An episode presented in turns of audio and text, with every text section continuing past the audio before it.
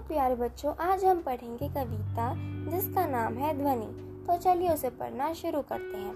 अभी ना होगा मेरा अंत, अभी अभी तो आया है मेरे मन की मृदुल अभी ना होगा मेरा अंत।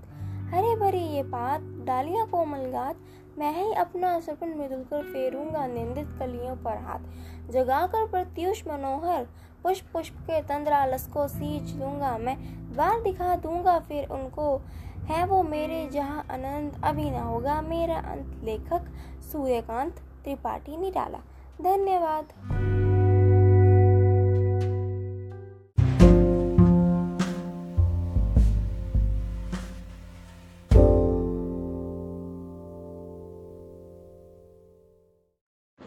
आज तू बिखरा है। एक रोज तू निखरेगा ही। आज तू बिखरा है, एक रोज तू निखरेगा ही।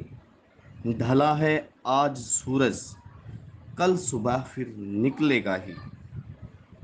माना तेरी मंजिलें, माना तेरी मंजिलें इन लोहों की जंजीरों में हैं, पर तू तपेगा जब तेरी तपन से, वो लोहा भी पिघलेगा ही। मंजिलों के रास्तों में कांटे तो सभी के हैं। मंजिलों के रास्तों में कांटे तो सभी के हैं, पर तेरे अंदर जुनून है। तू कांटों पे चलेगा ही। माना आज तू बिखरा है, एक रोज तू निखरेगा ही। ढला है आज सूरज, कल सुबह फिर निकलेगा ही।